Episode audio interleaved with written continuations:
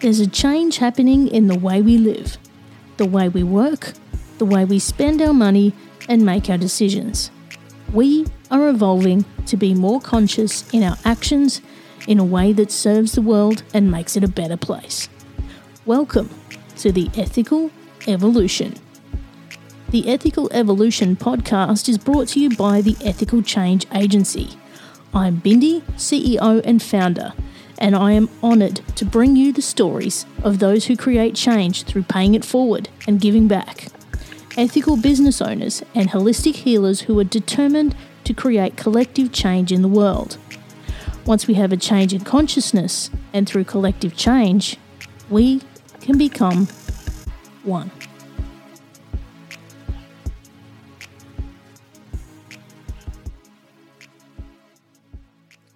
When I stumbled across my next guest in a list of potential guests, it was a no brainer that we definitely needed to talk as our missions aligned. The more I learned about this exceptional human, the more curious and in awe I became. Jeff Garner describes himself as a romantic visual artist, pioneer, and unconventional designer of his sustainable label Prophetik apart from unapologetically being a mad scientist of fashion in a way that is kind to humans and the planet, his list of achievements are as breathtaking as his work. He has been named one of the top 40 artists in the US, and his works were placed permanently in the Smithsonian's Renwick Gallery for the 40 Under 40 exhibition. He's also an Emmy Award winner for his documentary on sustainable fashion called Remastered. As a prominent ethical voice in the fashion industry, Jeff dresses many artists such as Sheryl Crow, Taylor Swift, Miley Cyrus, and Kings of Leon, just to name a few. Born and raised in the Civil War town of Franklin, Tennessee, on a horse farm, Jeff has a deep connectedness with nature. After spending time with Jeff direct from his cabin in Malibu, it became clear to me that his is a voice that needs to be heard and his pioneer spirit needs to be shared. I hope you enjoy getting to know Jeff as much as I did. Welcome, Jeff, to the Ethical Evolution. Thank you for having me. Now, um, I'm super excited to connect with you today. Um, for those of us who don't know who you are, can you tell us who you are and what you do? Sure, absolutely. So, I've been doing sustainable design for about well, 18 years now, I believe. Um, so I have a collection called Prophetik, mm-hmm. um, and I design in Tennessee and in Malibu, California, and I showcase around the world. We do Paris Fashion Week, London Fashion Week, etc. We had a documentary that won an Emmy called Remastered. It's about sustainable fashion toxins in clothing, etc. Um, but yeah, and then I design for artists and red carpet, etc. And um, try to teach when I can. I teach master courses and design schools, and yeah. Absolutely incredible. And uh, your work is absolutely breathtaking, can I just say? Thank you so much. Um, and, and you're also in the Smithsonian, aren't you? Which is incredible. Yeah, that was a, a real blessing. They uh, named me one of the top 40 artists in the US, and we did a catwalk show in front of the uh, Renwick Gallery, and mm. that's right across from the White House. So oh, wow. I actually had asked asked the Secret Service if I could, uh, you know, ride a horse in front of, you know, and they're like, sure. that is so awesome. Um, so obviously you, are all about sustainable fashion and, and, you know, the ethics behind um, the fashion industry. Um, what would you say, in a nutshell, is your mission? So my mission has always been to basically bring about more conversation and more awareness. So I started out in Tennessee designing for bands, and that's when I discovered how dirty and dark everything was. Mm. And so it was at the very beginning, my kind of scientific creative brain was like, we got to solve this and figure out different solutions. Because um, I saw guys basically taking, you know, when you print a t-shirt, right, it's plastisol ink and you throw it through a dryer and it off gases as it goes through. So saw these guys with or without mask. I saw, you know, I couldn't be in the building myself. So, you know, it was little things like that that was like, wow, what is this stuff made of and why is it so dirty? And what do we do with the leftovers? And, you know, and this was something early on. And so basically I felt like, okay, I can get the band guys to try to do more organic stuff like using organic cotton, but then in the band world, it's about merchandise and price points, et cetera, et cetera. So I had a little bit of um, you know influence, but then I was like, okay, to get a bigger, grander platform, I need to do couture. So that's when I started designing couture and using natural fabrications and figuring out plant-based dyes. That took me about eight years of figuring out how to get these colors. And I just went back. I studied in Florence, Italy, and I I knew you know the royal families, etc. That's why purple tones were royalty, etc. Because they were the hardest to get. So I went back and did historical studies and figured out what they used and how they did it, and and just started applying that. And um, basically, yeah. So that's kind of how it evolved um, naturally. Um, so yeah, so it's always been a platform for awareness. Yeah, and I can so relate to what you've just said there because I'm actually about to launch a a t-shirt line here, and I've gone down the organic, ethical uh, line, and it, it's not not a cheap thing to do. No, not at all.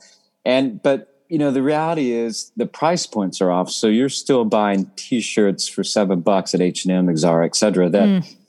you know we were buying the same at the same price point in the '70s, so everything else naturally has gone up in price gas food you know living all you know just normal things right coffee's six dollars now mm. um, so why have not you know fat fashion t-shirts fast fashion. So basically you, you look back and it's all about the manufacturing and who's paying for it. Well it's not the people making it. I mean it's not the you know the companies that are making it. It's the manufacturing right? So they just mm. keep moving around. They keep getting you know by the you know, with countries that have no policies for you know protecting the environment, and so that's that's how it happens. So it is a misconception. So your organic T-shirt, band T-shirt, should be forty dollars at retail. Mm. I mean, to be able to buy the fabric and do you know an organic organic pigment ink or water based ink, you know, you're going to get out of that with your COG at ten to twelve dollars. Mm. So you know it makes sense. So mm. um, you know, it it just yeah, that's what we're up against. Is is that misinformation and that marketing that you know, so everyone's used to the seven dollar t shirt. Yeah, exactly right. And you know, some of the the previous guests on the on the podcast are like Outland Denim and You Underwear in the UK. Um, we've talked a lot about um, the cotton manufacturing industry and how mm-hmm. damaging mm-hmm. it is to the environment. No doubt you've you've seen that side of it as well. I have, yeah. I mean, obviously, I grew up in the South, so mm. that was a big cash crop there. Um, and yeah, absolutely. And done, you know, and yeah, I mean, just I, well, uh, the short of it is I lost a child, and her grandfather was Mississippi, uh, was a, a crop duster. Right. And so what happened? They they grew up. The daughter grew up um, you know, Veda's mom grew up next door to this crop dusting facility. It obviously impacted the groundwater. And then she was raised on this groundwater. So she was, you know, never was told she could never ever have a child, etc. So when we had the miracle child Veda, she came with complications mm. from that. And anyways, we lost her. But um, so sorry. That yeah. So I've seen firsthand, you know, what those those chemicals that they crop dust with too. So, um, yeah, it's a big issue. So that's why you know we, as consumers, need to buy things that you know obviously have those certifications, but not afraid to pay that price point because then nobody suffers, mm. or you know, and our environment doesn't suffer. The people making it don't suffer, and that's what we really need to talk about. Is like you know, Walmart could pay 10 cents more to produce these denim jeans and they could recycle the water at these, you know, factories in Xintang, Xintang China, but they don't offer that. Mm. But consumers would pay more for the product if Walmart would say, hey, we're starting this recycling program of our denim dyeing of our water, and so that they don't suffer there in the Pearl River, et cetera. But that's nobody knows about. It. It's like out of sight, out of mind, mm. right? Production is not in our backyards anymore. In the States, we used to produce in like an Ohio River would catch fire because we'd be dumping, you know, wow. petroleum based chemicals into the river. And so it flows like tar and obviously it's a fire hazard. So we just don't remember. None of us were alive during those times. So, um, so now, yeah, we don't see it. Mm. And and this is why it's so important to have these kind of discussions, Jeff. And you know, um, if we can get those big box, you know, um, department stores to actually make change, that's that's where we can really cut through. Yeah, yeah. I'd had a conversation. Interesting enough, uh, a gentleman moved to I won't mention his name, but he moved to Tennessee on a farm with like a Brady Bunch. You know, he had he remarried and now he have six kids now, and he's living a simpler life. But he ran Banana Republic and Gap um, for about 20 plus years. So I said, I met him at a like a Halloween party, I think, and I was like, "You should be my arch enemy." Mm-hmm. Anyways, we got to talking, and I said, "What is it? Like, just you know, obviously you're out of the business now. Just tell me what." He goes, "Jeff, listen, I had a staff of 60 people that were supposed to go around and check all these factories, et cetera, and, and make sure they uphold our quality and do what we ask, and blah blah blah." He goes, "I couldn't. We couldn't manage that." Mm It was not enough personnel and blah, blah, blah. And I was like, okay, I, I kind of believe you. But I was like, so he was basically saying that Banana Republic Gap could not reinforce their standards with these factories. And I was like, hmm. And then I went to the factories firsthand and visited them and said, well, and I met with the factory owners and they said, no, these bigger, you know, entities like Gap and Republic, Walmart push them to the tilt and basically say, if you don't produce it at X, we're pulling the contract. And mm then you and your family and all your employees are out of work because they literally have to sh- like only take their orders because there's huge volume. So, you know, there's no way they could do more than just like a Walmart contract or Banana Republic contract. So, you know, they really had to adhere. And so they obviously had to cut corners. So it's almost an impossible task for like, let's say, you know, Banana Republic say you got to make it at X, but then we want you to up, you know, we want to make sure all these policies are in place so we don't get red flagged, you know, recycling the water and, you know, everybody gets a break and like just all these standards they have for fair trade. And, you know, so there's a disconnect. So they can't possibly do it. So it's very interesting. Like that story has never been talked about, obviously, like anywhere else. There's, um, you know, the owner of factories, there's some, there's bad and there's good, you know, and we know that. But there's good factories, obviously, in China as well. But again, it boils down to if we lift these these low bottom pricing that all these companies bank off of, and say, hey, well, just lift it so that everything's done in an ethical manner, because we don't need any more of that anymore. We don't need to pollute and you know and make our workers sick, etc. Like that's that's like bottom layer. That's like okay, this is this is you know should be out of the system by now. Mm. So until he enforces policies, I don't see how that is just going to continue to be masked and you know forgotten about because these companies have great publicists that you know are mm. able to just sway it. Yeah, and I've also heard that um, you know some of the larger chains, if they don't sell a product, they basically just bury it. Yeah, absolutely. I mean, I was in London shown at Fashion Week, and there was a big article during Fashion Week. I'll never forget this. I was showing my elephant painted dresses, and and we were on like the front cover of this, and then on the second page was like H and M found cutting, slicing, and dumping their clothes in the dumpster. Mm. You know, and it's just like yeah, because they're they don't want to oversaturate the market, so they instead of you know giving them away or sending a lot of companies send them used to send them to Africa, but they now just burn them or slice and throw them away, oh. which is horrible. Yeah. So, you know, again, it shows the problem. We're we're that capitalistic mass market, you know, mass production model really doesn't work. Mm. Yeah, it's such a waste, such a waste. So, um, for you in you know uh, creating your dyes and and and in the production that you do, I mean, what's what's your biggest challenge and how have you overcome it? Um, you know, the biggest challenge, obviously, it's a time commitment. Yep. It's a learning curve. Um, you know, it's kind of like mad science, which mm. I personally love. Mm. I have a notebook, huge, thick notebook of like, oh, I accidentally got this color. How did I do that? and then you have to go backwards and figure out, oh, that was a mistake, but I like it. Mm. And there's so many variables to it.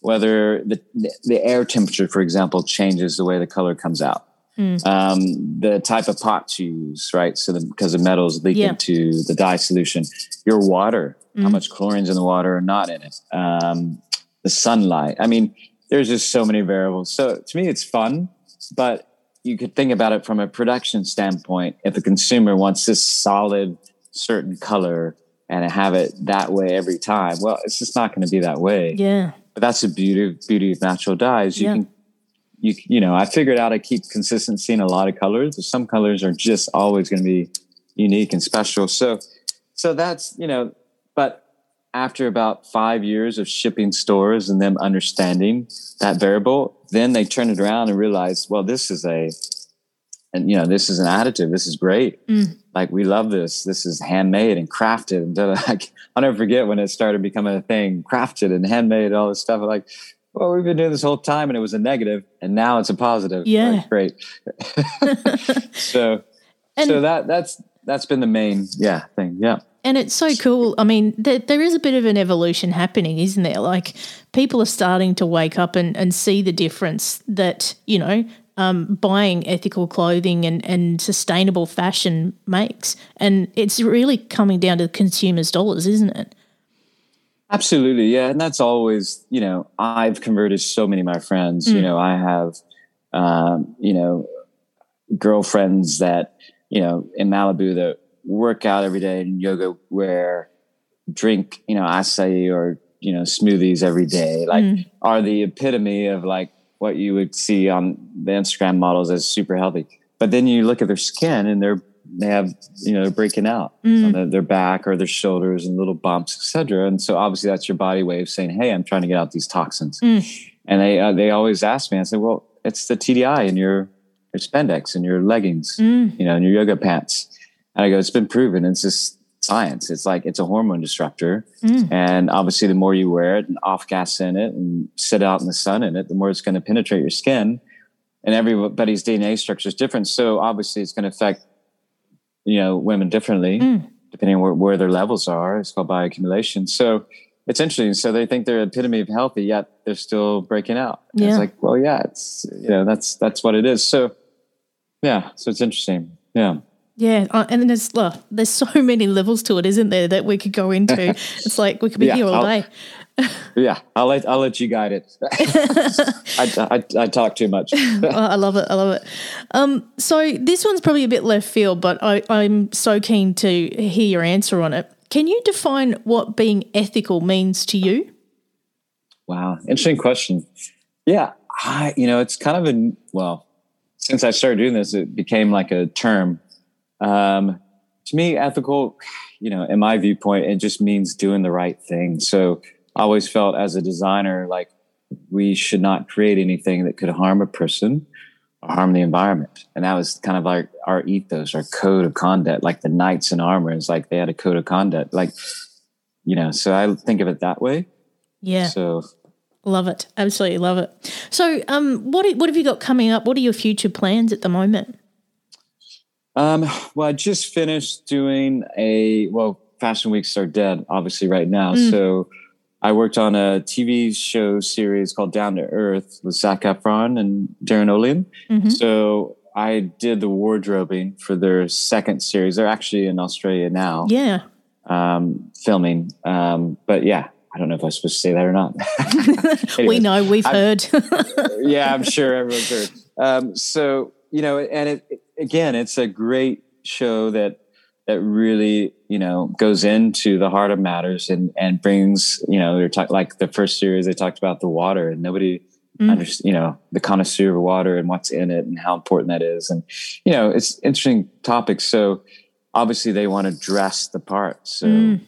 so I came up with like a wearable men's collection made of hemp and plant-based dyes, etc. So it's cool to see them, and they're like, "This is all we need." I'm like, "Yep," because you don't need to wash it every time you wear it, and Mm. you know it's going to last your whole time you're filming and blah blah blah. And uh, so I think they're riding motorcycles. I think on one thing, and so I made some like riding pants for that that are kind of vegan leather and stuff. So it was cool. It was a cool little project. So I just wrapped that, and then now I'm working back on my intimates. So we have hemp boxers and hemp bras, and I'm trying to add more styles to that collection because I it's it's a it's a need. Every time I talk about it, everybody's like, "Well, where'd I go?" I'm like, I don't really know. I mean, you know, you can look on Etsy and these mm. places, mm. but um, and then they send stuff to me and say, "Hey, what do you think about this? What do you think about this?" I'm like, ah, that's not the best solution. Mm. You know, mm. it, it has one element, but not all of them. So I learned very quickly. I'm such a purist in what I do that my commercial element, i.e., the the intimates, is done in that format. So, so anyways, I'm trying to implement more of those styles so people have more options. Once they get educated, they obviously want to go out and, and wear the stuff. So, mm. um, so yeah, so I'm trying to service that need right now. So yeah, yeah, and that more natural fibers, um, they don't like you say they don't react with the body um, as much, do they? Like synthetics and things like that. No, it's nine day difference. I probably would break out in a rash if I put on anything synthetic. Honestly, mm. I have not worn since I started this. You know, fifth. Well, started 18 years ago, and, and basically started making my own clothes about 15 years ago. So I haven't worn anything since, brought anything since. So, um, but everyone I kind of convert over, they automatically feel the difference. Mm. And the only time I can relate is like if I stay at a hotel and they have like polyester bleach white sheets mm. and I get so itchy, I usually like sleep in the bathtub or something. wow. Or outside if I can, because I just can't, I cannot handle it. Mm. Yeah. Yeah. Wow. Um, so I've got um, the last big question for you, Jeff. What's the change you'd like to see in the world, and how can we bring it to life? Um, I would love to see everyone walking down the street wearing. Sorry, I'm I'm right on the ocean, so that was a uh, a coast coast guard chopper. Oh. Um, so I would love to see everyone you know, walking down the street wearing natural fibers and plant-based dyes. And I just think that that landscape, like that picture would be gorgeous. You know, like the old postcards mm. where everyone mm. used to dress up, like it would go back to that. Mm. And say, I mean, you take a picture today of these cityscapes, I would, I, you know, that's, it just looks ugly. Yeah. it's like, it's like a mismatch. It's like synthetic clothing and I don't know, and just the styles, etc. It's just all over the place. It, but, uh, yeah, I would love to see that um, because obviously that would mean a lot of things that we were poisoning our bodies anymore and that the, we're benefiting the earth by not using those toxins in, in the clothing. So it, it would mean, you know, a good shift basically. Mm. And that's a bit of a theme that I've, I've seen through this podcast is we need a bit of a re- reverse evolution, don't we? Oh, absolutely.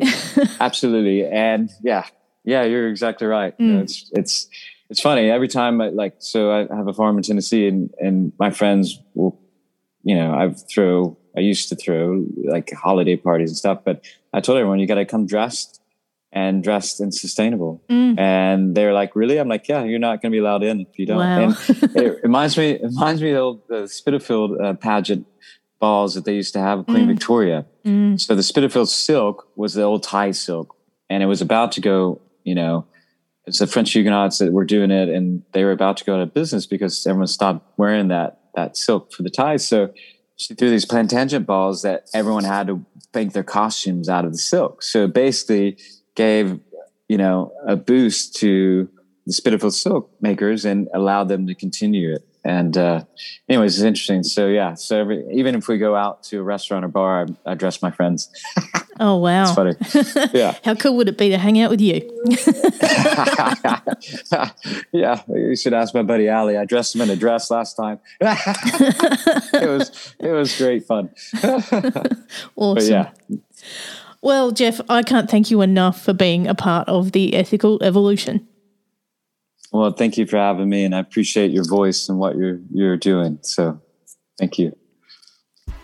Thanks for listening to the Ethical Evolution podcast. If you're an ethical business owner, change maker, or holistic healer who's determined to make a change in the world and you need support to spread your message, visit ethicalchangeagency.com to collaborate.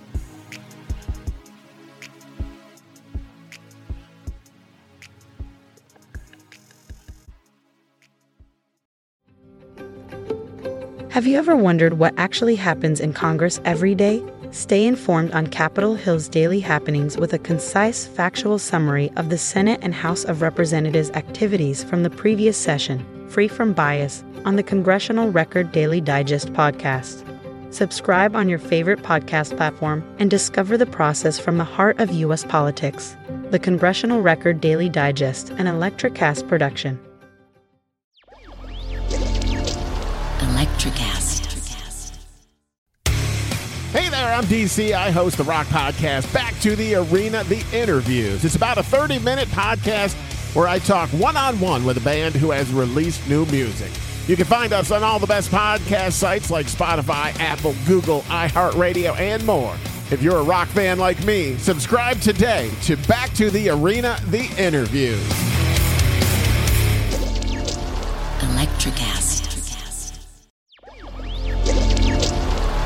Electricast. Electricast.